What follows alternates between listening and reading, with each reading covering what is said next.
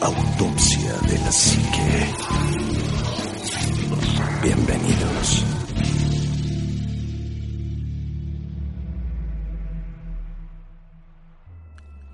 Muy buenas noches, bienvenidos a otro programa más de Autopsia de la Psique. Recuerden que estamos transmitiendo en Proyecto 77.7 los martes de 10 a 11 de la noche y los jueves también de 10 a 11 de la noche.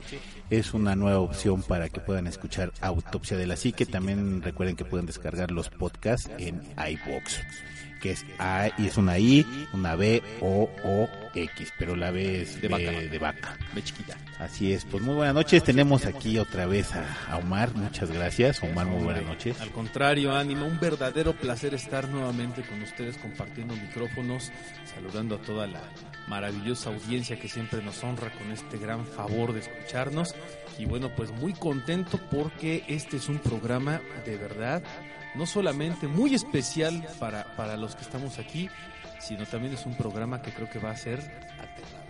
Así es, muy aterrador. Muy, muy buenas noches. ¿Qué tal, Anima Omar? ¿Cómo están? Eh, amigos, pues bienvenidos a una emisión más de Autopsia de la Psique. Es un gusto que, que nos estén haciendo el favor de escucharnos, como bien dice Omar, y pues prepárense, apaguen la luz, suban el radio y escuchen la autopsia de la psique. Pues fíjate que ha habido bastante gente que nos ha dicho, oiga, ¿por qué no hablan de esto? ¿Por qué no hablan de aquello? ¿Por qué no hablan de esto? Recuerden que nosotros ya tuvimos una temporada antes que transmitíamos por cinelinea.net, en donde hablamos inclusive de psicofonías, fantasmas, inclusive tuvimos esta llamada de, de, de Lili y, y, estábamos hablando de que nunca habíamos grabado el capítulo 100. El capítulo 100 sí lo grabamos. No, sí se grabó el capítulo 100 porque hay un, capítulo, perdido. está perdido ahí, ¿no? De hecho, sí hubo un capítulo 100 hablamos de misterios como los de la montaña de Rusia, hablamos de un montón de cosas bastante interesantes, del proyecto Blue Beam, del satélite este del, Black, Knight. Os hemos hablado de bastante cosas bastante interesantes, pero recuerden que pues ya tuvimos una temporada y a lo mejor lo que podemos hacer es un pequeño resumen de lo que hubo en la temporada pasada, que fue bastante bueno, ¿no? Y de experiencias bastante raras. Pues sí, de hecho, yo creo que más que un resumen, Anima, también creo que es importante darle continuidad a muchos temas que sí, se quedaron. Si, ustedes eh, son seguidores de Autopsia de la Psique, recordarán que la, la, transmisión anterior tiene una duración de 30 minutos, a veces un poquito menos, eh, en la cual pues obviamente era prácticamente imposible abordar por completo o profundizar en muchos temas, de los cuales llegamos a hacer incluso varios programas, como fue el ejemplo de la demonología, en el cual hicimos varios temas de psicofonías, de fantasmas, apariciones, exorcismos, poltergeist y todo este tipo de cosas que decidimos, bueno, pues eh, dar, dar a conocer los, los hitos, los puntos más importantes en torno a estos temas. Pero bueno, pues yo creo que poco a poco también tendremos la oportunidad de ir retomando algunos de ellos, profundizar más, ampliar la, la, la información, porque al final del día tuvimos la gran fortuna de que conforme íbamos avanzando en estos 90, en esos primeros 100 programas, 99 totalmente oficiales, si lo quieren ver así, eh, pues hablamos de tantas cosas y también dejamos tantas cosas en el tintero que creo que muchos de estos temas merecen ser retomados y merecen un lugar muy especial en este en esta vitrina de colección que es Autopsia de la Psique. Así es que de hecho también por ahí hay algunas actualizaciones de información, eh, teorías nuevas sobre algunas de las cosas que estuvimos presentando. Por ahí se quedó también a medias lo de las figuras de Acámbaro que íbamos a ampliar más información, íbamos a, a tener como, como un seguimiento de esas cosas y bueno, por, por una o por otra razón se fueron guardando en ese cajoncito y ahí están. Y, y pues es, es como pertinente irlas sacando de vez en cuando porque sí, de repente la gente nos dice, bueno, es que acuérdate que tú dijiste que en algún momento ibas a, ampliar esta información de, esto que les había pasado o de esto que, platicaron de este tema en específico. Asesinos en serie, bueno, hemos visto los te imagines. Un, montonal. pero no estamos ni al 10% de los que son y, y bueno, y de los que van surgiendo más y más y de cosas que han ido sucediendo desde ese último episodio a la fecha, ¿no? hablando en cuestión de, de, ovnis, de sonidos extraños en la atmósfera, de, bueno, son mil cosas. mar, que por ejemplo es un tema interesantísimo. Eh, hablamos en algún momento de las teorías como la teoría de la luna hueca, la teoría de la tierra hueca. Eh, hablamos también hasta en un son, si ustedes quieren verlo así, como de análisis burla, la teoría de la tierra plana Bueno, hablamos de muchas cosas muy interesantes que realmente vale la pena retomar. Y yo creo que hoy es un buen día, hoy que ya está oscuro y que estamos solos aquí en la cabina. Para y variar. que para variar. Déjenme recordarles también que estamos en Bunker Mega, que es el estudio en el cual nosotros comenzamos Autopsia de la Psique y por fortuna Y que donde seguimos. seguimos aquí en Bunker Mega, que amablemente nos abre las puertas ahora para que podamos grabar libremente Autopsia de la Psique. Y uno de los temas más interesantes que a mí en lo personal siempre me ha llamado la atención y me ha gustado mucho es tal cual el de los fantasmas. Tal cual el de las apariciones, las psicofonías, eh, esas sombras que a veces ves de reojo, esos seres de bajo astral que de repente se hacen presentes en tu vida y que pareciera ser que su única finalidad en esta existencia es la de provocar terror y miedo.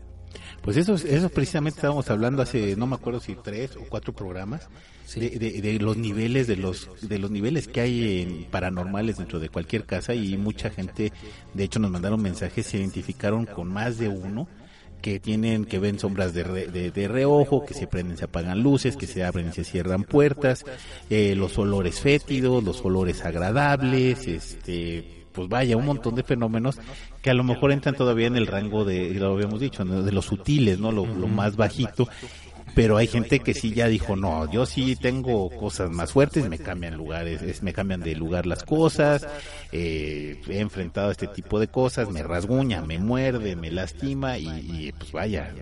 Además, ahorita también quiero aclarar que nosotros no somos ni exorcistas ni podemos ayudarlos de ninguna manera porque no somos, pues vaya, charlatanes, ni mucho menos gente que se dedica, ni cazafantasmas. ni que gente que podemos ayudarlos de alguna otra manera, más que solamente somos testigos presenciales de lo que, de lo que esté pasando dentro de su casa o dentro de algún in- inmueble donde se presenten este tipo de fenómenos.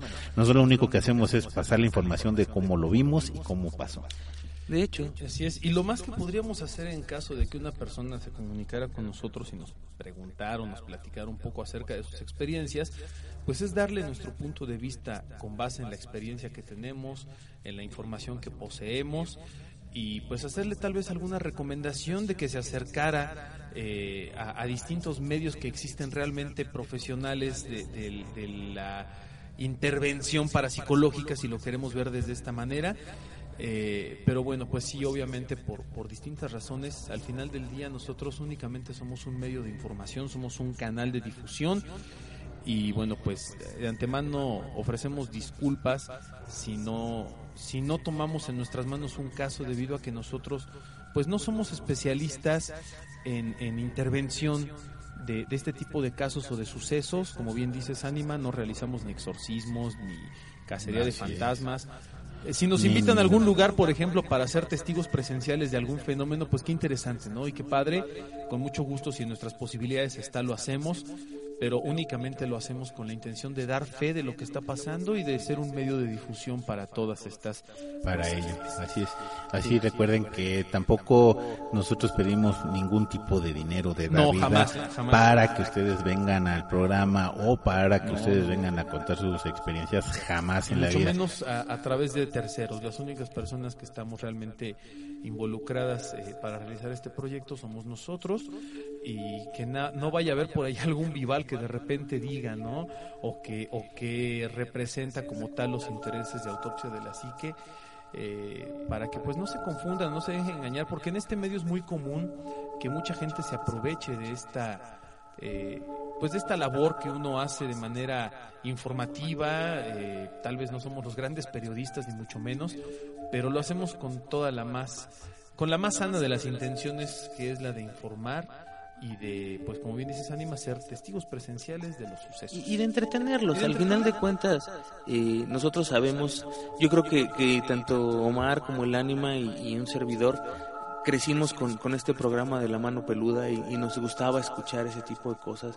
Y, y ahora la finalidad de nosotros es justamente eso, ¿no? Que la gente nos escuche en la noche, que la gente tenga como, como ese, ese, ese, ese, ese destense en la noche y tensarse de otra forma, ¿no? El, el Pues encontrar sí, el es que- estrés diferente. Sí, esta, esta adrenalina es como totalmente diferente y es disfrutable, ¿no? Inclusive tener ese, ese rato de susto, de a lo mejor de miedo, ¿no? Este, aquí hay un mensaje, dice Gustavo MTZ, me supongo que es Martínez. Eh, hola a todos en autopsia. Disculpe, ya tiene mucho tiempo que no les escribe, escribo, anduve en, en, intensas depresiones de amor, jajaja. Pero no dejo de escuchar los podcasts una y otra vez. Hay tantos programas que da para escucharlos varias veces, así es. ¿Cómo están? Ya tiene rato que no sube nada, espero que todo esté bien, ojalá y pronto graben algo, ya se les extraña, les mando saludos y deseo que estén bien, un abrazo. Eso nos los escribió este Gustavo gracias. Pero dice, hola Juanma, Ánima, ¿qué tal? ¿Cómo están? Me alegra muchísimo escucharlos de nuevo, ya hacía falta escucharlos, esto fue ya después, ya yo creo que ya está enterado que ya está la, la nueva temporada de Autopsia de la que es grato saber del que el proyecto sigue en su ausencia busqué algún otro podcast, pero creo que solo el podcast adimensional es bueno. Los demás que escuché no me gustaron. Uno de los programas que más me gustó, y eso estábamos hablando fíjate cómo luego son las coincidencias, fue el de la montaña de los muertos. Y justo en un canal de cable hace poco vi un especial sobre ese tema. History Channel, para ser precisos sacó información. De hecho, también Nat Geo sacó un, especial acerca de la montaña de los Así es. Sí. ruso. Así es. Ahí apoyaron que, que lo que le sucedió a los estudiantes fue que el Yeti los mató a todos. Incluso presentaron fotos de las cámaras de los estudiantes y en una se ve claro una foto de un mono gigante. En realidad yo no me la creí, como que era todo como muy tendencia a justificarlo, solo en ese tema ignoraron el color de los cadáveres y que encontraron más cuerpos, solo se centraron a que un pie grande los mató. Es bueno saber que están de vuelta, solo los he escuchado, solo he escuchado el primer episodio del, nuevo podcast, ahora escucho el segundo, les mando un enorme saludo y sigo escuchándolos. Muchas gracias. Que, muchas gracias, que, de hecho eh, hablábamos justamente hace un rato, Así hoy mismo aquí en la puerta hablando de eso. de este tema en donde efectivamente eh, se recupera toda la información de este accidente. Hay que recordar que bueno, estos chicos eran estudiantes, estaban subiendo la montaña y no regresaron cuando se supone que tenían que regresar. Los van a buscar, los encuentran fuera de ruta, además, eh, un, un cacho fuera de ruta, encuentran la casa de campaña rota, de hecho cortada por dentro, desde dentro encuentran los, los cadáveres semidesnudos, otros eh, más, más eh, lejos con, con, algo de ropa, los encuentran sin ojos, les arrancan la lengua, etcétera.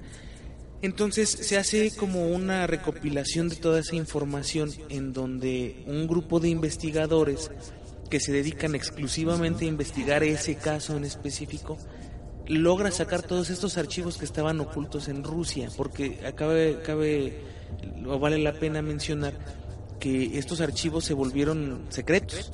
después de, de, la caída de, la vieja Rusia es cuando se empiezan a recuperar todos estos archivos y entonces se encuentran las fotografías que tenían de la cámara, eh, donde inclusive hay fotografías de, de, los cadáveres, pero también de pisadas extrañas. También hay una fotografía, como bien dice él, es una foto hacia la entrada a un bosque, en donde junto a un árbol hay una figura como de un simio. Esto lo estamos hablando con la resolución de una cámara de esa época que pues es un bulto, ¿no? O sea, cuando haces el acercamiento es un bulto. Como las fotos que hay del Yeti, ¿no? Las, las que son realmente, entre comillas, originales. Exacto.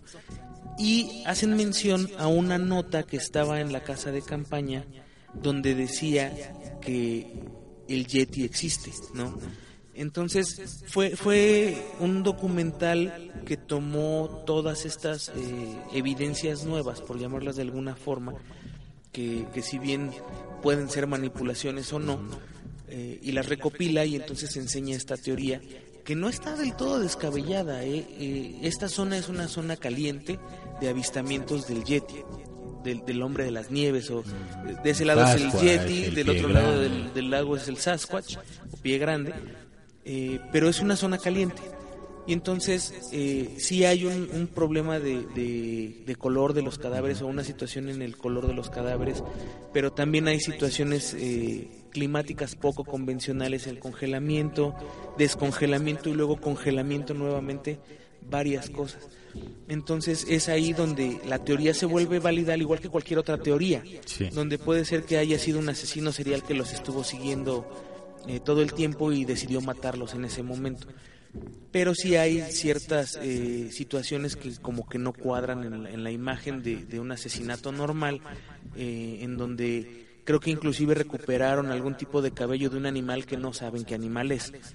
Entonces, es, esa parte de la, de la actualización del caso en donde te presentan una teoría al igual que la teoría de las sirenas, por ejemplo, ¿no? que también lo sacó eh, eh, National Geographic, haciendo toda una investigación sobre, sobre o, generando un falso documental de alguna forma sobre cosas que han ido pasando eh, a lo largo de la historia y que han estado documentadas, porque además todo esto es, es una documentación oficial de de bueno, de este entonces de, Rusia y, bueno, lo que están haciendo es recopilar esa información. Y, pasaron unos canales que no tienen, pues vaya, si lo pasan o no lo pasan, no, no les afecta en absolutamente nada. Es investigación que hacen ellos y qué bueno, ¿no? Que se estén haciendo este tipo de cosas. Laszlo, Laszlo Losla dice, hey, hola. Hola, hola, espero muy pronto que puedan subir los podcasts, ya estamos en la nueva temporada. Ahora un tema que me gustaría que abordaran son los archivos, la, la CERTA y el caso del Spirit, Spirit Box. En especial eh, Steve Hoff está rudísimo, por cierto, desde hace algún tiempo antes de escucharlos empecé a tener algunas situaciones raras, sonidos nocturnos, cambios de temperatura y algunos olores. Una de mis perras hasta se ha puesto muy ruda en un par de ocasiones. Hace un par de meses que falleció mi abuela, eh, parecía que mi perra estaba escuchándola y jugando con ella en casa de mi abuela. Creo que sin querer me he rodeado de cuestiones, eh, me he rodeado de cuestiones un poco sensibles. Ojalá pueda platicar un día con Juanma y me saque del malentendido o me diga cómo va la cosa. Saludos a todos al staff y sigan haciendo este esfuerzo, pues nunca está de más tener algún conocimiento. Saludos. Híjole, bueno, pues primero gracias por, por preguntarme a mí. sí creo que, eh, este tipo de temas son muy sensibles, sobre todo cuando hay el fallecimiento de un ser querido. Yo lo comento, no sé si en algún capítulo de la temporada pasada lo comenté, mi abuelita también falleció hace un tiempo y eh, es una situación bien rara porque toda la familia o, una gran parte de la familia, cada que va a casa de mi abuelita, eh, pues se ponen tristes porque ya no está, ¿no? Sin embargo, a mí me pasa algo muy, muy extraño. Yo llego y ya de cuenta que llego a una casa en donde ella sigue ahí y, y siento inclusive la presencia. Los animales, y lo hablábamos hace poco tiempo, son, son, seres extremadamente perceptivos de todo lo que pasa a su alrededor. Tienen mucho más desarrollados otros sentidos que nosotros definitivamente ni usamos muchas veces. Y el, poder tener a una mascota que, que, pueda tal vez sí, en, cierto caso, estar jugando con tu abuelita, eh, bueno, pues es, es, algo para, para disfrutarlo pero también hablábamos de que tienen eh, esa misma esa misma percepción hacia el lado contrario. Que también un perro te puede avisar cuando algo está mal eh, en tu casa. Lo comentaba hace unos programas que uno de mis perros se queda ladrándole a una esquina de la pared no entonces te quedas pensando bueno qué hay ahí tú, no ves nada eh, y a lo mejor no percibes nada pero el animal lo siente. Ahora, en este caso, como dice que se pone muy rudo totota el animalito, pues es que recordemos que, que, cada quien expresa su dolor de diferente manera. A lo mejor ella, él no sabe qué pasó con la, con la señora, pero pues expresa su dolor o ese extrañamiento de la persona de a su manera, ¿no? Claro, además, fíjate, esta es como una teoría que, que a mí me, me, hizo el favor de decirme un, conocido y me decía, para que un ser querido regrese, tiene que abrir una puerta. Y esa puerta no siempre es un canal eh, limpio por decirlo de alguna forma, debe tener interferencias. Acuérdense que estamos hablando de energías. Y cuando hablamos de energías, nada, nada está escrito. O sea, tú puedes tener una energía negativa junto con una positiva y, ni lo notas, ¿no? Entonces, al abrir este tipo de puertas, puede que accedan cosas que, que no son tan comunes. Ahora, el, el, como bien dice el ánima, los animales expresan su dolor de formas bien distintas. O sea, uno, uno llora y, hace muecas cuando algo le duele, pero los perros no son iguales. ¿no? Y sienten las cosas diferentes y expresan sus sentimientos de forma muy distinta. Bueno, pues ahí Y en torno a, los famosos archivos La Certa, eh, La Certa es el nombre de una supuesta reptiloide que le realizan una entrevista en 1999 en donde habla acerca de las razas extraterrestres que se encuentran en la Tierra. Dice que prácticamente hay 14 razas extranjeras, les llama esta, esta reptilia. Oye, en donde la mayoría son... Este, pues habla de, habla, de 11, habla de 11 razas que son de este mismo universo, de este mismo espacio-tiempo y que nos están analizando, algunas que nos ayudan, otras que quieren cooperar, otras que hacen intercambios con la raza humana, pero declara que tres de ellas son hostiles de las cuales eh, dos de esas razas tienen una especie de guerra fría entre ellas y que se están disputando el control de la Tierra por los, por los recursos que hay aquí, porque dicen que en todo el universo este es el planeta que tiene la mayor cantidad de, diversidad en recursos naturales de todo tipo. Si ustedes eh, estudian un poquito de, de, astronomía y acerca del espacio exterior, pues van a notar que realmente sí, la Tierra es un planeta eh, difícil de encontrar en el universo, sobre todo por la cantidad de, elementos que contiene el planeta.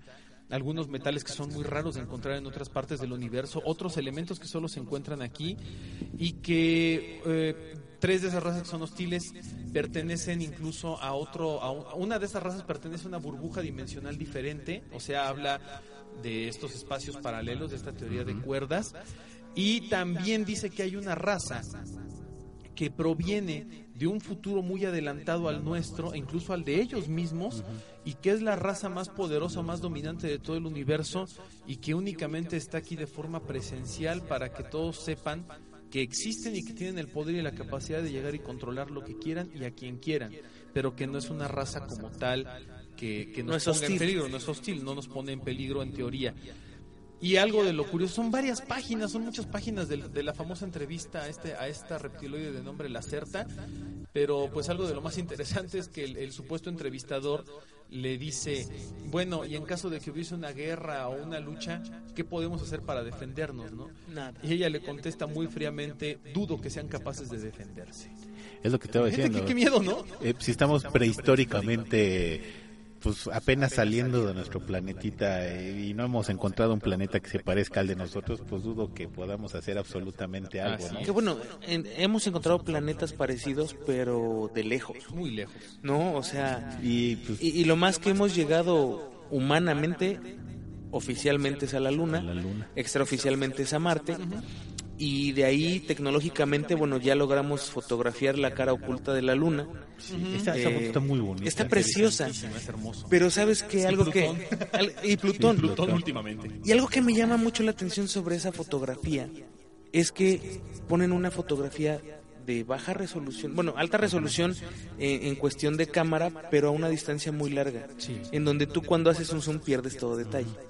Teniendo la tecnología que se tiene en, en este transbordadorcito espacial eh, en esta sonda que está fotografiando, puedes hacer un zoom y ver tierra ah, firme. Pues Entonces, llama la atención eso. No, no estoy diciendo que no haya nada de ese lado o que sí haya, simplemente me llama la atención eso. En cuestión de la reptiloide, es, este, esta entrevista tiene un rato que, que, se realizó. Y esa entrevista se consigue nada más que tiene la voz de la computadora, no el problema la voz de la reptiloide. Exacto. es como una especie de loquendo, si lo quieren ver así. Sí, como un loquendo. Pero no es, digo, sí dice muchos datos eh, duros y nuevos a lo mejor, pero no es algo que no se haya sospechado ya desde mucho tiempo antes, inclusive desde los tiempos en los que se empezaron a videograbar ovnis por, por este, este señor, eh, se me fue el que no tenía un brazo, se me fue su nombre, eh, que él decía, eh, yo tengo contacto con, con seres extraterrestres y ellos me dicen que son varias razas las que están aquí y que son no me acuerdo del nombre. Y, no sé por qué se me viene a la mente Uri Geller que nada que ver. No nada que ver nada que ver pero pero bueno, que este, este señor eh, decía, ¿no? Son varias razas las que están aquí y esas razas Creo que en esa entrevista dice que una raza vive aquí en la Tierra, ¿no? Sí, una, una raza vive en la Tierra y él habla de que, bueno, igual hay, hay eh, razas que son... Eh, pues no peligrosas y otras que son muy peligrosas. Inclusive una que es nada más meramente antropológica. Meyer se apellida. Ajá. Ajá. Y entonces van saliendo estas teorías. Billy, Meyer. Ahora, hay otra teoría o hay otra más cercana, acabo de ver hace poco un documental, hubo una como, como un maratón de extraterrestres en, televisión y hablaba, un, un exfuncionario de gobierno decía, es que tenemos que decirle a la gente que hay siete razas de extraterrestres viviendo aquí. Pues mucha gente decía que inclusive en Estados Unidos, en el desierto, donde está el Área 51, realmente no hay una base, sino es una colonia extraterrestre donde pues están viviendo como refugiados dentro del planeta, ¿no? Sí, así es. Que yo me quiero poner a pensar del lado donde no soy tan egocéntrico. Bueno, y estamos especulando, ¿eh? o sea, porque no sabemos absolutamente nada. Claro, pero ponerte del lado menos egocéntrico posible, como para creer que eres la única raza en el universo y el único planeta habitable y el único planeta capaz de salir de su atmosferita y llegar a, la luna, ¿no? Y decir, bueno, es que es plausible, o sea, es una posibilidad real que haya eh, eh, e-, entes o seres infinitamente más avanzados que nosotros. La vida en el planeta tiene cuántos millones de años. El universo tiene infinidad de millones de años más. Cuando no ni siquiera hemos descubierto la mayoría de especies del planeta, por ejemplo los gorilas que se ah, descubrieron relativamente hace como 100 años y no sabíamos nada de los gorilas, pues ahí existían, ¿no? Y cuántas y cuántos estamos hablando del yeti, o sea, puede existir, pero no sabemos absolutamente nada. No sabemos qué hay en las profundidades de nuestro planeta. Estábamos descubriendo apenas en una isla casi 350 especies nuevas y dices, bueno, pues ahí estuvieron y nadie las había visto, ¿no? Claro, no, además hay, hay una estadística, creo que cada año se descubren siete especies nuevas, de todo tipo de animales, cada año son siete nuevos. Y estamos hablando de un espacio confinado. Así es. O sea, no estamos hablando de la infinidad del universo, sino de un espacio confinado llamado planeta es como si estás en tu casa y descubres una cuchara nueva, dices, bueno, ¿no? O sea, Exacto. estás encerrado y no, como no sabías que estaba una cuchara ahí? Exactamente. El, ejemplo más claro es el jardín de tu casa. Uh. Sal tú un día al jardín de tu casa y ve cuántos bichos de los que encuentras en el jardín realmente sabes que son o conoces. Esa es, la realidad. Sí, tan sencillo, ¿no? Y entonces el estar hablando ahora de de razas extraterrestres conviviendo y viviendo. Yo lo decía Bob Lazar. Bob Lazar habla de que supuestamente es un ex trabajador del Área 51 en donde dice que el Área 51 está eh, construida hacia abajo, que son varios niveles de, seguridad y, de, de, acceso. O sea, cada personal tiene acceso a ciertos niveles y él dice que él tuvo acceso hasta un nivel por llamarlo de alguna forma intermedio y que de ahí para abajo había como tú dices, colonias extraterrestres y había extraterrestres trabajando en laboratorios compartiendo información y había extraterrestres cautivos inclusive. De hecho, por ahí hay un dibujo de un área que él eh, plantea, que es donde están los hangares con, con, esta tecnología, ¿no? O sea, ¿por qué no podemos creer en, que algo así exista. Imagínate un humano en Marte y que de repente dijeran los marcianos, a ver, espérate, este, no, él no existe, ¿no? Córrelo de aquí. Es, es la, como la misma cuestión, pero en sentido inverso. Fíjate que a lo mejor es un comentario al margen.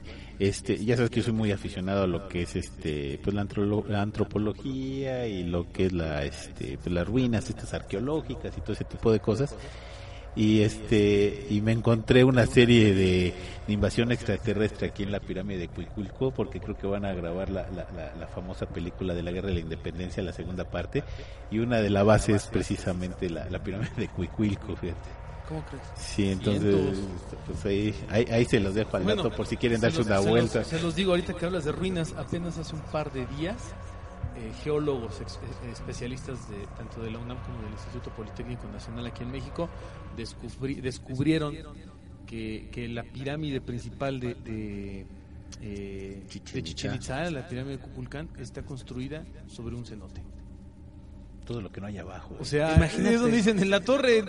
¿Cuántos años llevamos investigando esto y apenas hoy? Bueno, y son relativamente son dos cenotes, uno grande y uno pequeño, ¿no? Uno pequeño que está todavía abajo del cenote más grande. Así es. O sea, imagínate, digo, si, si no sabes eso que llevas años con investigadores de todo el mundo verificando, analizando y estudiando estas ruinas, apenas hoy lo descubren. Y no son los únicos descubrimientos. Hace, hace un par de meses descubrieron que hay bueno, ya se sabía que había algunas pirámides en China. Ah, Ahora se sabe que hay un titipuchal de pirámides. Claro. Se sabía que hay pirámides en Egipto que están al nivel del piso. Y ahora con tecnología nueva descubrieron que hay quién sabe cuántas pirámides enterradas en la arena. Y te estoy hablando de decenas de pirámides que están enterradas. Los, los Moais de Rapanui. Exacto. De Pascua que acaban de decir, bueno, a, un grupo de arqueólogos les dieron la oportunidad de excavar en una de estas esculturas, de estas cabezotas, porque dijeron, oye, vamos a ver cuánto mide realmente, ¿no? Y cómo está. O sea, por primera vez nos dieron la autorización del gobierno para, para excavar y para investigar. Y empiezan a excavar y descubren que tienen cuerpo completo bajo la tierra. Ese es en la torre. Y dices, bueno, pues ahí estuvieron y no. y, se había sospechado o especulado, pero apenas se confirma. Exacto, y ya entonces surgen otras teorías. Es que eso lo hizo una, una sociedad avanzada extraterrestre otra teoría, no, fue una sociedad anterior a la nuestra, o toda una civilización con tecnología superior a la nuestra que desaparece de la faz de la Tierra.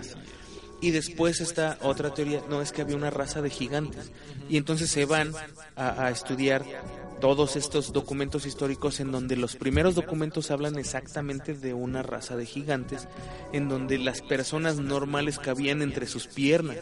Y estás hablando de, de gente increíblemente grande de la que se han encontrado restos, como eh, me llamó mucho la atención en un programa una muela que es, o sea, es una muela humana, pero es increíblemente grande y dices, si no existía un gigante que midiera cuando menos tres metros, cuatro o cinco metros, no tiene una muela, un humano no tiene una muela de ese tamaño, es. imposible. Bueno, de hecho hasta hasta los mismos textos bíblicos hablan acerca de la existencia de gigantes, ¿por qué no creerlo? ¿Por qué no por qué dudarlo? Si además hay coincidencias en muchas razas y en muchas culturas a lo largo de la humanidad. Ahora, yo me inclino más por la teoría fuera de los extraterrestres, que no es que yo no crea que hay vida allá afuera, claro que creo que hay vida más allá de este planeta, de eso es más de eso estoy totalmente convencido.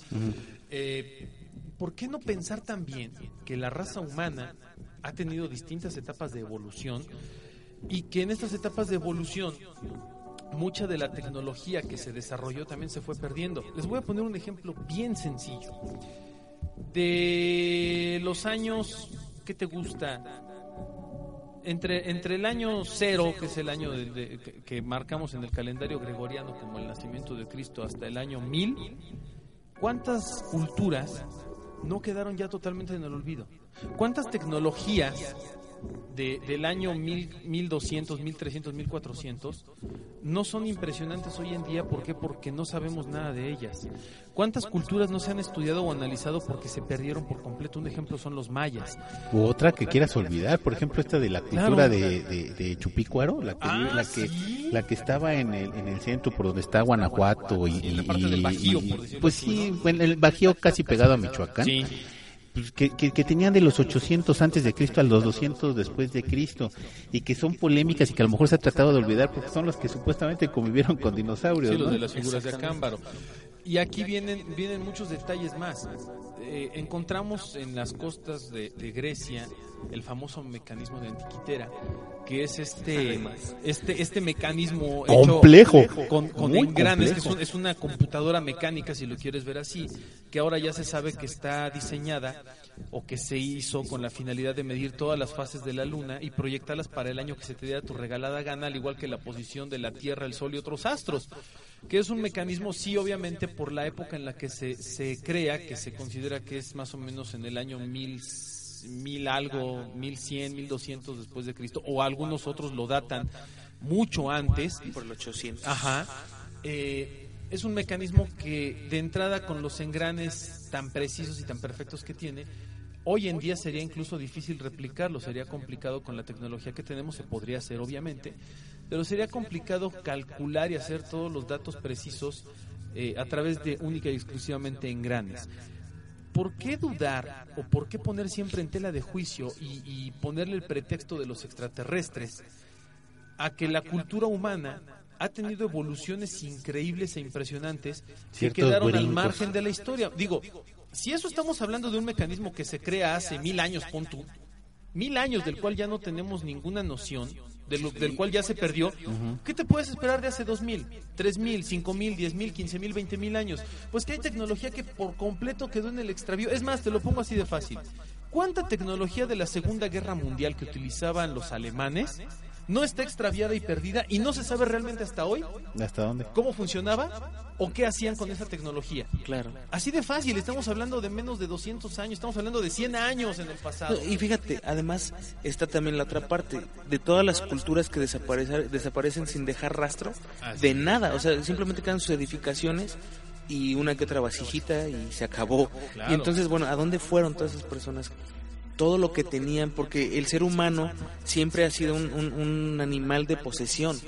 Siempre, o sea, tienes tus posesiones, tus animales, tu, porque es lo que te hace la vida más fácil. Y no hay ese tipo de cosas. Ni hasta inclusive un pedazo de hueso, como era en la época prehistórica. Exacto, pero era, era la posesión de una, una persona. Y que de repente en un periodo de 100 años desaparezca toda una cultura completita sin dejar un rastro, ¿dónde está su tecnología? No? Y la tecnología, créanme que no se quedaba plasmada en una pared. O sea, y, y, bueno, lo mismo, aquí en México ha pasado, por ejemplo, hablando de la primera de Cuicuilco, toda esa población desapareció. Sí. Bueno, la, famosa batería de Bagdad, por ejemplo. La batería de Bagdad. Ah, es bastante Otro detalle. O sea, hay muchas cosas los supuestamente globos globos eólicos de, de, los incas. Eh, los que están en Colombia también, las, rocas, las, esferas de roca. Eh, simplemente los egipcios, eh, hace no mucho, encontraron en, cerca de las orillas del río Nilo un aparatito, un, tubito de metal que está hecho de, es como una especie de, bronce, es un metal, una aleación, que es un mecanismo que se utiliza hoy en día. Es idéntico, idéntico, idéntico, idéntico, idéntico al aparato médico que se utiliza hoy en la actualidad para extraer las cataratas de los ojos. Nada más que este es un aparatito mecánico, pero tiene la misma forma, el mismo principio, la misma funcionalidad y se han encontrado varios de estos tubitos que se cree que los egipcios y algunas otras culturas también ya en la época utilizaban para hacer cirugías de ojos, para extraer cataratas. Digo, estás hablando de un tubito de metal que no mide más de 10 o 15 centímetros, que se pudo haber quedado enterrado en cualquier lado. ¿Cuántas veces no en tu casa pierdes algo y no lo encuentras hasta 20, 30, 40 años después o jamás? Así de fácil, entonces. Oye, y me estás hablando de cirugías que se hacían lo que se hacían los incas cuando se trepanaban el cerebro, y que la gente sobrevivía. Claro. Ah, perdón, pero es que digo, insisto nuevamente, no querramos, no queramos achacarle todo a fuerzas externas, a extraterrestres. Yo no digo que a lo mejor no haya existido el contacto extraterrestre y que nos hayan heredado muchas de las tecnologías, algunas tal vez en la actualidad de forma más velada, algunas otras tal vez de forma más eh, presencial como pudo haber sido en, culturas anteriores, pero tampoco le restemos mérito a la humanidad. ¿eh? No, claro, si, te vas a poner a, comparar, por ejemplo, de cómo construyeron los egipcios las pirámides, pues ahí sí como que dices, bueno, pues sí le damos la oportunidad al ser humano, pero hay como un 10% de probabilidad de que le hayan echado la mano, ¿no? O un 50. Un empujoncito, ¿no? Pero, pero ya cuando ves cosas que, que, que vamos, el ser humano... Con maravillosas. Ah, maravillosas, pero que con tantito uso del cerebro pudieron haber logrado y que todo lo quieras achacar a, a, un poder externo, sí está más complejo. Ahora, en cuestión de, de, de construcciones, por ejemplo, o en cuestión de astrología, es súper sabido que, culturas antiguas tenían un conocimiento mayor de la astrología que, los mismos científicos hace 150 años. Así Entonces, o hace 100 años. Hay que recordar que cuando nosotros estábamos descubriendo, hablando, nosotros hablando de manera occidental, estábamos descubriendo un montón de cosas, los chinos ya vivían con todo ese tipo de comodidades y más.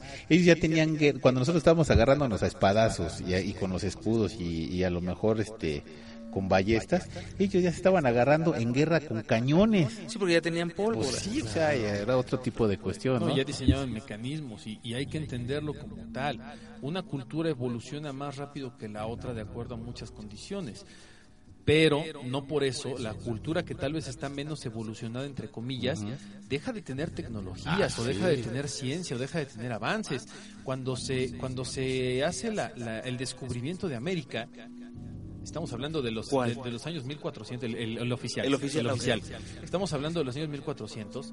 Prácticamente toda Europa, al igual que todos los científicos europeos, coincidían en que la Tierra era plana.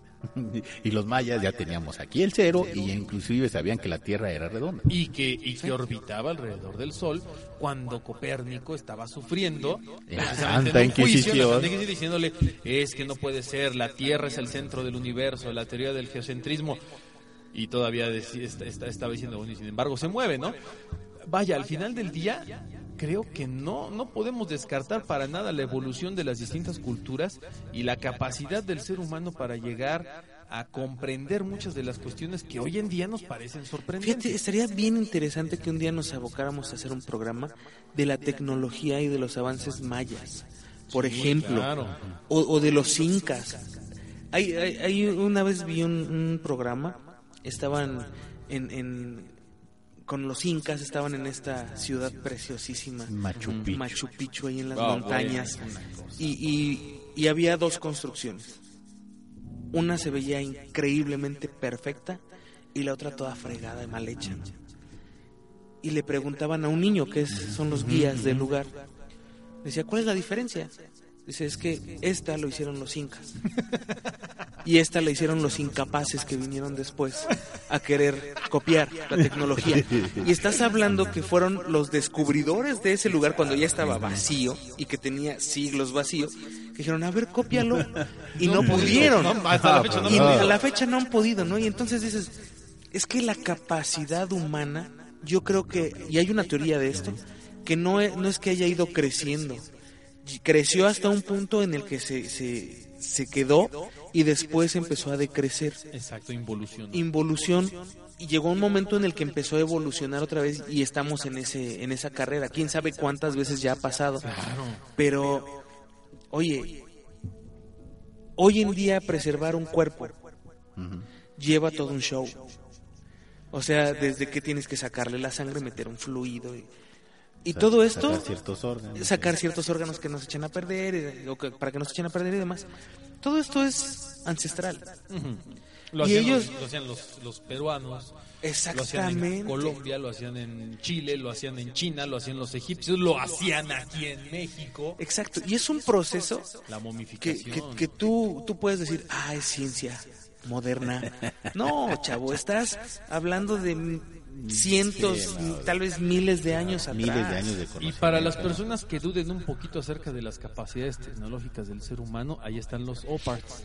Ah, no, claro. Estos objetos fuera de lugar que de repente dices, ¿cómo es posible que este objeto tenga un millón de años y sea un mendigo martillo petrificado, ¿no?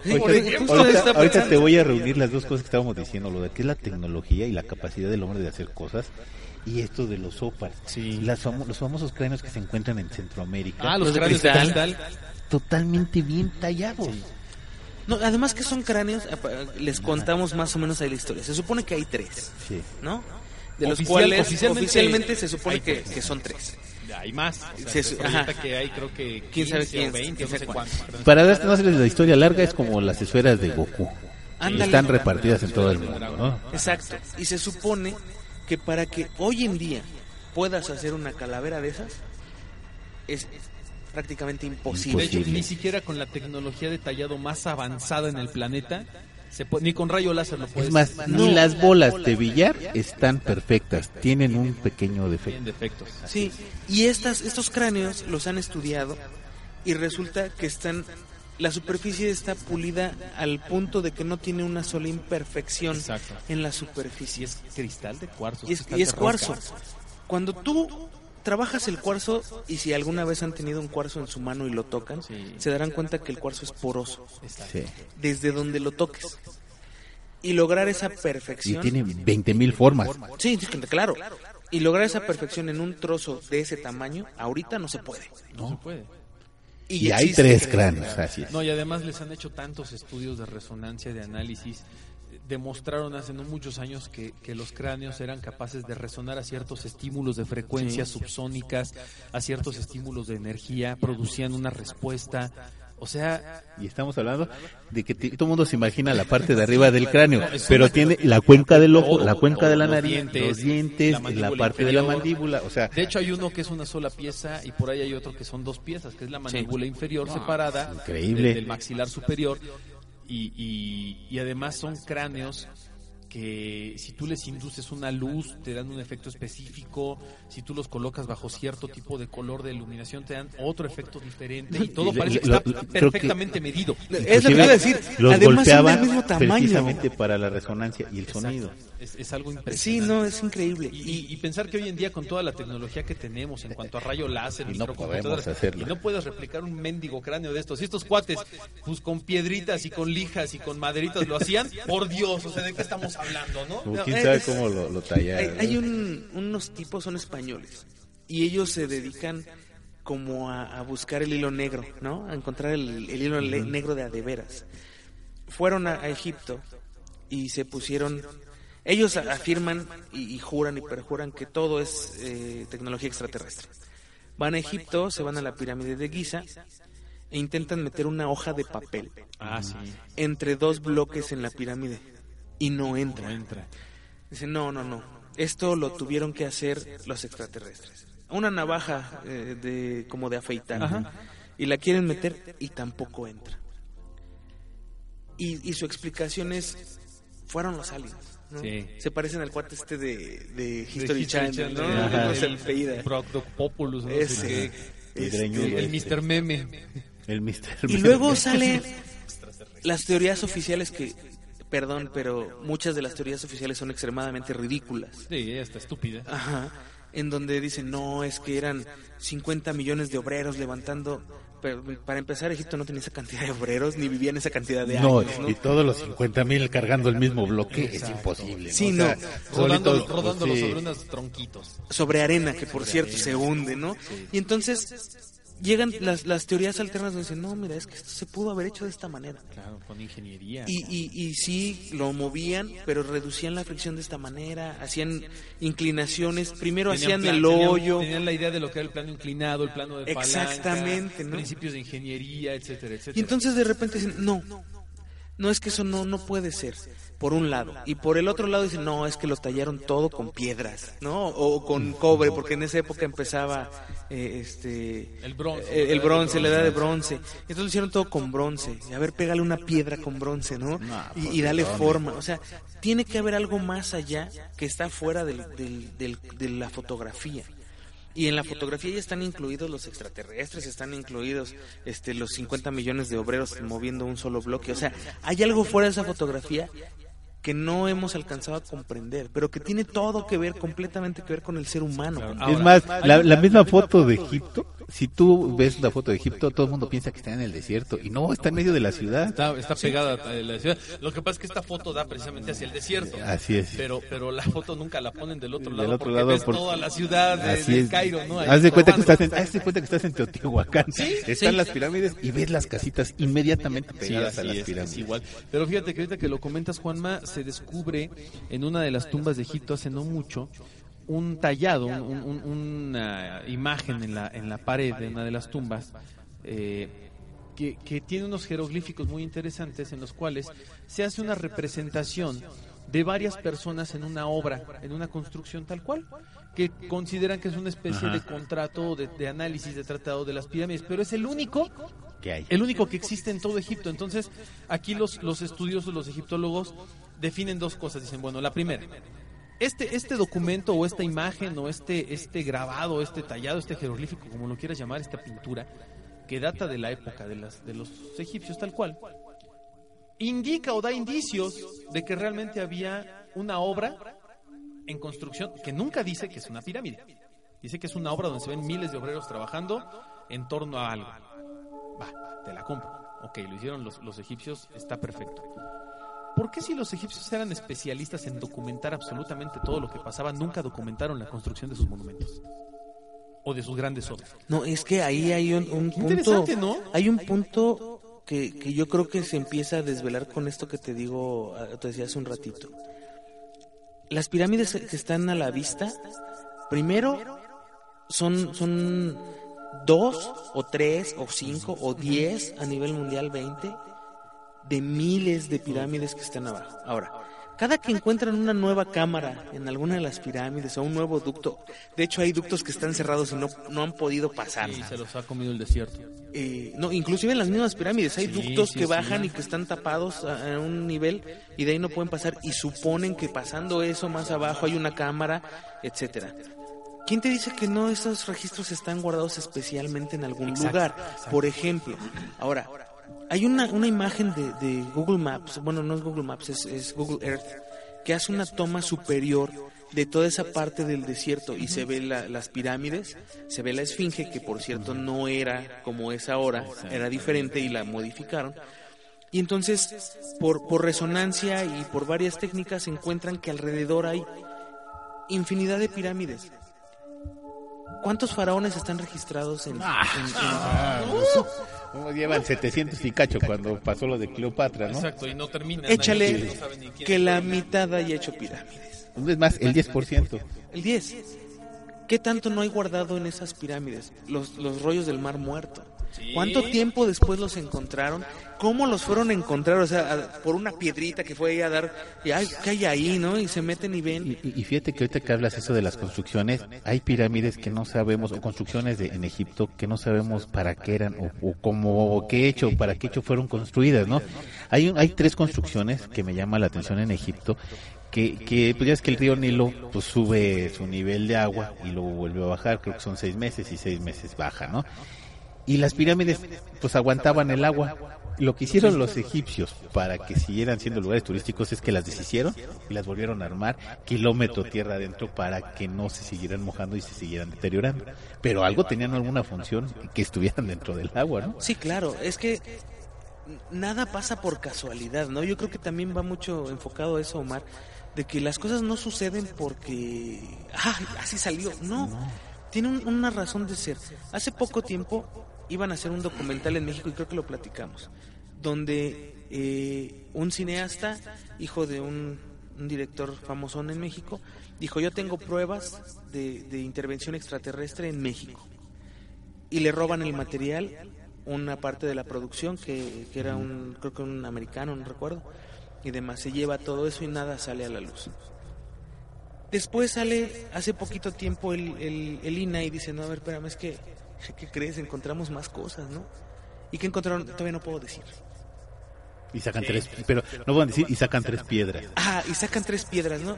Estas tres piedras que no sabemos qué son. Y ves la piedra y un ovni. Dices, a ver, a ver, espérate, o sea, como, como, como entidad oficial del gobierno de un país, no, no puedes hacer eso, que bueno, es, es, es, es, es práctica profesional de ellos, ¿no? Pero pero no puedes hacer eso, pues. Ahora, hay cenotes sagrados en donde se han metido y han encontrado altares de muertos ahí, de, cráneos, de, mil cosas, y no han podido o no han llegado más allá de esos lugares. Y si han llegado... los huesos más viejos de México están bajo, están bajo el agua. Entonces, imagínate, si ya llegaron más allá, ¿qué no te han dicho? ¿Qué tiraría la historia? Eh, que ya está escrita. Primero que alguien dijera, ah, ¿qué creen? Eh, encontramos una, una, momia extraterrestre porque tiene cuatro brazos, tres dedos en cada una, ojotes grises y a lo mejor imagínate al aliens de la película Alien, ¿no? Y es una nave de, de, está en un ataúd que parece una nave y funciona eh, lo que sea. Te tira la historia. ¿Qué pasa si salen y te dicen, oye, ¿sabes qué? No, ya encontramos con qué picaron esta piedra. Ya encontramos los planos de cómo armaron la pirámide oye, ya encontramos este a dónde se fueron estas civilizaciones que, que, desaparecieron, se volvieron nómadas y se dispersaron por el globo. No sé. Te tira toda la historia, o sea, te echa de cabeza todo. Oye, ahorita que estás hablando de tecnología extraterrestre, y, luego salen, por ejemplo, como este, este tipo de noticias, las noticias del famoso chip de Napoleón. Ah, sí, está buenísima, ¿no? ¿No? Es una locura. Y que dices, bueno, ¿qué onda? Aquí estamos precisamente, ahí, ahí ya están las fotos en, en, el, en el Face. Y el, el, el, ¿cómo se llama? El álbum se llama, ¿cómo dice? El álbum que se llama. Eh, el gobierno de México revela documentos mayas que prueban contacto. No manches, están y, y están las piedras ahí, o sea, para que puedan ver las piedras. Es más, ponle compartir para que esté hasta arriba. Oye, de- sí, es una, de- es de- una locura. Estas piedras con ovnis, rayos. Entonces se ven Sí, raras. está maravilloso. Y entonces dices, a ver, tú oficialmente, México es uno de los países que oficialmente ha enseñado cosas que tiene. Tan, tal es el caso de los ovnis de, de la Fuerza Armada, de la Fuerza Aérea, en donde revela un video, eh, pues no de dudosa procedencia ni nada, pero hasta un grado muy alto hasta en, hasta en eso somos inocentones. Es que salimos a volar y vimos cosas en el cielo. ¿no? Exacto. Cuando en Estados Unidos, espérate, esto es alerta naranja, nadie dice nada, tú no viste eso, tú no viste esto y si no te corro. Esto que estamos aquí lo agarra el gobierno y punto. No, y estos inocentemente llegan, vimos tres cosas y se las muestran. Ah, sí las vieron, ahí están. Sí, y las sí, sí. empiezan a publicitar en todos lados, periódico, televisión. Hasta le voy a poner así ahorita, lo voy a compartir de autopsia de la psique en autopsia de la psique y le vamos a poner como título de una fuente oficial. Ajá. Nada más Que- porque- que- y es lo que te digo, o sea, oficialmente México es uno de los países que, que menos sabe esconder las cosas en algún, en algún punto. Esto es un acto de inocencia, de verdad. Porque se filtra. Pero fíjate, Pero ¿cuántas cosas no hay guardadas? Es lo que te iba a decir. Una vez yo estando en San Antonio Tecomil, aquí en Milpa Alta, en un festejo del 15 de septiembre, mientras todo estaba hecho un relajo, borracheras y si quieres tú el festejo como lo hacemos cada 15 de septiembre, vimos en el cielo que algo cayó. Obviamente fui de chismoso y no me dejaron acercarme. Ya había gente del ejército ahí. No me dejaron. No, claro. Y algo cayó, porque se oyó el golpe y se oyó la luz. Y eso fue en San Antonio Tecomil, en Milpa Alta. Y no nos dejaron acercarnos gente del gobierno. Bueno, gente del gobierno, del ejército. Ya estaba acercado, así como cayó y lo que, entre que decides ir, no ir, si vamos, no vamos y que jalamos para ir a ver dónde cayó, ya estaba, ya estaba cerrado todo. Obviamente ya sabían que iba a caer, ¿no? Porque pues si Sí, no, no hubiera sido este sistema operativo tan, tan, tan grande. Pero de que hay fenómenos raros, sí los hay. No, claro, claro. Qué bueno es esto. Que, no, sí, por- es, es, es durísimo. Lo había escuchado, pero no las había visto. Está bestial. Bueno, pues ya, ya sí las compartiste, ¿verdad? Entonces ahí, ahí, ahí lo pueden, ahí lo pueden ver. Maravilloso. Entonces, échale, échale ahí. ¿Cuántas cosas hay escondidas por conveniencia? ¿Cuántas cosas están escondidas por ignorancia y, y estupidez? ¿Y cuántas cosas han salido a la luz por lo mismo? O sea, por ignorancia y estupidez, ¿no? Juanma, no vayamos lejos. Estamos viendo lo de las piedras, de Calakmul y demás. La pirámide de Cholula. También. Allá en Cholula, Puebla, en un cerro hay una iglesia, que, que- que es la iglesia de, de- del- de la comunidad, la iglesia del pueblo que se construye hace muchos años, cuando la época de la, de la conquista y demás. Y de repente alguien, bajo el montón de hierbas del cerro, dice, oye, aquí hay unas piedras. Tan padres, a ver, quítale. Le empiezan a rascar, a rascar, a rascar. y Dicen, en la torre, no son unas piedras, es un basamento. Esto es una pirámide.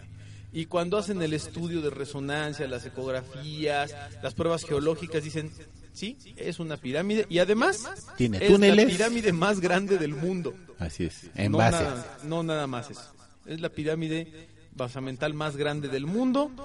Tiene túneles, tiene cámaras. Pinturas rupestres, pinturas, este, pues vaya, secas. Exactamente, pero pues no la vamos a poder limpiar o no la vamos a poder destapar porque sería eh, tirar una iglesia. tirar una iglesia, que profanar una iglesia. profanar una iglesia y, y tampoco podemos preservar este monumento también, entonces mejor se queda así y no le hace tanto daño. Y ahí está el Cerro Pirámide.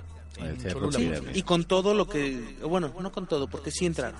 Sí. O sea, No, No, extraoficialmente puedes se entrar. No, además puedes entrar. Hay un, hay un recorrido que te muestra un túnel. cámaras, Eh, túnel. Es inmensamente claustrofóbico, yo lo hice. Es muy pequeño. Es muy pequeño, está muy claustrofóbico, la humedad, el ambiente, es híjole. Y, y de ahí llegas a una parte en donde te dicen, aquí en este pasillo hasta el final está una pintura, pero no alumbren porque pues se puede dañar la pintura por lo mismo de la humedad y ciertas eh, co- cosas de la atmósfera, ¿no? Eh, ahí te dicen que ahí está la pintura y vuelves a salir por otro túnel. Es impresionantemente claustrofóbico, lo hice. Sí. Ahorita ya no lo vuelvo a hacer. ¿Pero qué porcentaje de la pirámide ves? Pues realmente nada, nada más ves el basamento, ves los túneles, pero es que los túneles están, tienen una especie como de bóveda este, de triangular, trapezoidal, que te remite mucho a los egipcios, ¿no? A lo que encontraron en Egipto. Y, la, y ves cierto tipo de construcción, pero de que es raro, es raro. Ah, no, claro, claro, claro. Y así están igual las pirámides de China, bajo, bajo un cerro. Bueno, no, no acaban de descubrir las cámaras bajo la pirámide del Sol en Teotihuacán también. Pues ¿Cuánto tiempo tiene? ¿Eso, ¿Eso cuánto tiempo tiene que lo encontraron? Como un año. No tiene mucho. ¿Cuánto tiempo llevamos investigando las pirámides de Teotihuacán? y apenas se encontraron. También hace poco que en el basamento pues, hay esqueletos, que hay ofrendas, que hay este... Bueno, aquí hay otro, otro, otra persona que dice eh, que quiere guardar su anonimato, pero es de Nayarit. Dice, ¿podrían hablar en uno de sus programas sobre la peste negra? O no sé, son leyendas ambientadas en esa época. Saludos. Dice que no, si no digamos su Está padre, ¿no? Pues saludos hasta, hasta Tepic. Este, bueno, no sé si está en Tepic donde está esta persona, saludos a Nayarit. Y efectivamente, ya en un capítulo hablamos de las peores, pestes, pero pues la verdad es que creo que sí valdría la pena eh, profundizar un poquito más tal cual en la peste negra, porque además es la peor plaga que se ha registrado y se ha registrado en la historia de la humanidad, acabó casi con toda la población del planeta. Oye, las personas que curaban a estas, personas que tienen la peste, se quedó como una imagen de iconografía sí, estos famosos médicos con las máscaras como, de aves, como, de cuervos, como de... Eh, una, una imagen muy rara, muy, muy aterradora que estos eran los famosos médicos que, se dedicaban a curar la peste o se acercaban a los a los enfermos de peste y decían que bueno, traían estas máscaras precisamente para evitar ¿no? el contagio. Eh, la, la peste negra realmente aparece y así como aparece se va. No, si llega a ser su chamba, que es destruir, el planeta y se, y se desaparece y reaparece por, por temporadas en casos aislados. Exactamente. Porque eh, hablábamos en ese episodio que, bueno, la, peste negra no volvió jamás, no, sí volvió. No, sí, sí volvió. Y, ha vuelto, y ha habido casos, pero ya han sido tratables. o sea, ya, la gente ya, no se muere de peste negra. unos antibióticos y bueno, quiero darle rápido prisa porque se nos está acabando el tiempo. Dice, ¿qué tal al panel de la autopsia de la psique? Me llamo Andrés, soy de Tijuana. Quería compartirles algunas cosas de, escuchar su programa número 43. Mi casa es de interés social en la cual mi familia y yo fuimos los primeros inquilinos. Que yo recuerde no se han manifestado olores como los que describieron y los sonidos son los que, me, los que explicaron, son los que escuchamos. Pero nos han pasado cosas algo fuertes. Desde hace un tiempo, una noche desperté después de escuchar risas en mi cuarto y mi cama comenzó a sacudirse violentamente cosa que se detuvo cuando encendí la luz. También, también varios amigos han visto a una niña pequeña en diferentes partes de la casa y solo perdón, es que se me apagó la, la, tablet, y solo a mí me ha hablado. Han pasado otras cosas menores, pero estas son las que más destacan. Bueno, pues de entrada, si hay una, lo tomo yo como agresión, el que te sacudan la cama, si es necesario buscar ayuda. Eh, digo, no es porque, no, no es tan grave, pero bueno, hay algo ahí que a lo mejor necesita descanso y, te está pidiendo ayuda. Así es. De entrada, eh, eh, si, es, si están viendo una niña, eh, probablemente sea que necesite ayuda. No sé qué religión profeses, pero... aquí dice que la casa fue bendecida hace ya unos años durante una procesión católica que pasó frente a su casa y el terreno antes estaba solo, fue de las últimas casas que se hicieron en la garita de Otay. Dice que es católico, pero no está muy metido en esto. Bueno, no es necesario que estés completamente metido en, el catolicismo ni que seas eh, ferviente de, la iglesia ni nada. Te puedes acercar al padre y decirle, oiga, padre, me pasó esto y este el padre bueno pues te podrá orientar eh, hay, hay muchas cosas que suceden lo hablábamos en el episodio eh, uno, uno de los episodios anteriores donde hablábamos de estas señales que, que bueno puede ser que, que, te estén tratando de llamar la atención, no tanto de molestarte, no tanto de, hacerte daño ni a ti ni a tu familia, pero sí de llamar la atención porque algo necesitas. Claro. Dice, bueno, aquí vez nos, vuelve a decir que quiere preguntarnos algo que ha rondado por su cabeza un tiempo después de pasar muchas cosas, muchas noches de desvelo.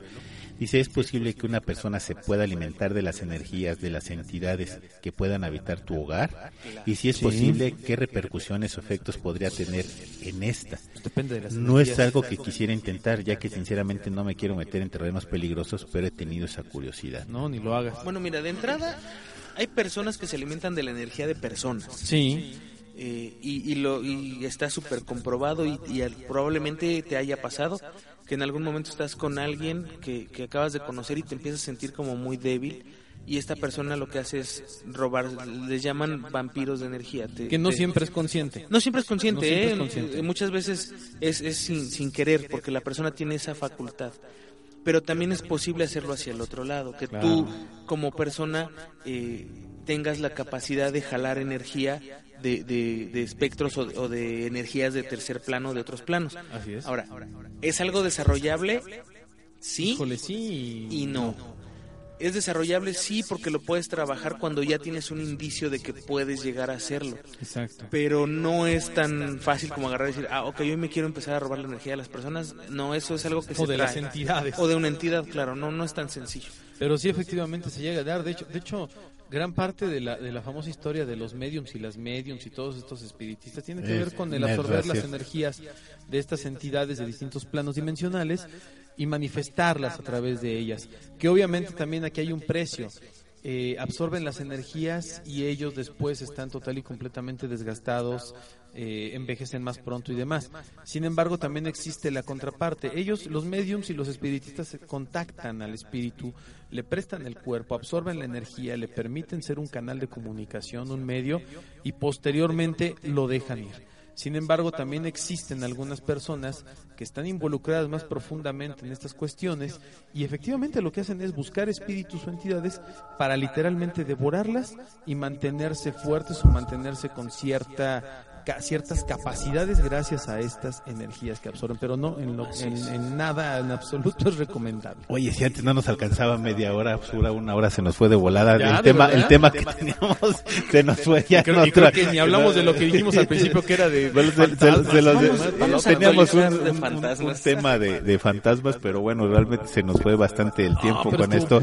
Estuvo muy bueno, estuvimos platicando bastante, bastante cosas interesantes y además pues le dimos salida a muchas cosas que también la gente tenía eh, ya pensado que quería comentarnos. Vamos a estar más al pendiente de eso, obviamente, para que pues vayan, podamos darle salida a todos los mensajes que nos han dado. Y pues lamentablemente se nos acabó el tiempo y, fíjate que ahorita ya estábamos agarrando el tema de los fantasmas y se nos fue, así es que... Pero prometemos que para próximas emisiones sí, volvemos Sí, vamos a agarrar ese tema de, los fantasmas. Juan, eh, Juanma, muy buenas noches. Pues, ¿qué te digo? ya, me, quedé así como en el acelerón. Este, muchas gracias a todos por escucharnos. De verdad, no tienen ustedes una idea de cuánto valoramos que nos compartan lo que les sucede, lo que les piensan, eh, etcétera. Para nosotros es una retroalimentación bien padre el que nos cuenten, porque no es tan fácil. Muchísimas gracias por escucharnos. Recuerden suscribirse a iBooks, iBox es I latina V O O X. Busquen ahí Autopsia de la Psique, están los primeros 99 y luego los, los que de la segunda temporada. Y se me ocurrió ahorita que dijiste una idea. Este, las personas que quieran comentar sus historias, mándenos su teléfono para para para hablarles por vía este WhatsApp o ah, a lo mejor por vía de, del Facebook o por donde sea, para que puedan decirnos sus historias de viva voz. Las personas que quieran, denos su número y aquí nosotros hacemos el enlace para que nos puedan platicar las historias. Que de hecho también, ah, por ahí lo decía el ánima y eso es buena idea, agarren su celular y graben su historia. Oye, ¿sabes qué? Mira, a mí me pasa esto, me pasa aquello. Cuéntenos, mándenos el audio por WhatsApp, mándenlo por Facebook, lo que ustedes quieran, y aquí lo ponemos. lo ponemos al principio del programa y platicamos sobre ese tema que de verdad sabemos nosotros que temas hay millones, ¿no? Pero qué mejor que hacer un, un, programa sobre un tema de alguien. De ustedes. De ustedes, que les pasa a ustedes. Y pues muchísimas gracias, nos escuchamos la próxima. Este Omar, muy buenas noches. es que me, quedé todavía así con el acelerador. sí, ya me di cuenta. No, pero bueno. Este, muchas gracias, Anima Juanma. Un verdadero placer estar con ustedes nuevamente compartiendo micrófonos. Ojalá sean muchas más veces. Ojalá. Y bueno, pues también, obviamente, agradecer a toda la gente que, como siempre, nos escucha, nos sigue, nos manda su información. Y bueno, pues a mí no me queda más que desearles aterradoras noches. Yo soy su amigo, el Ánima de Coyacán, y esto fue Autopsia de la Psique.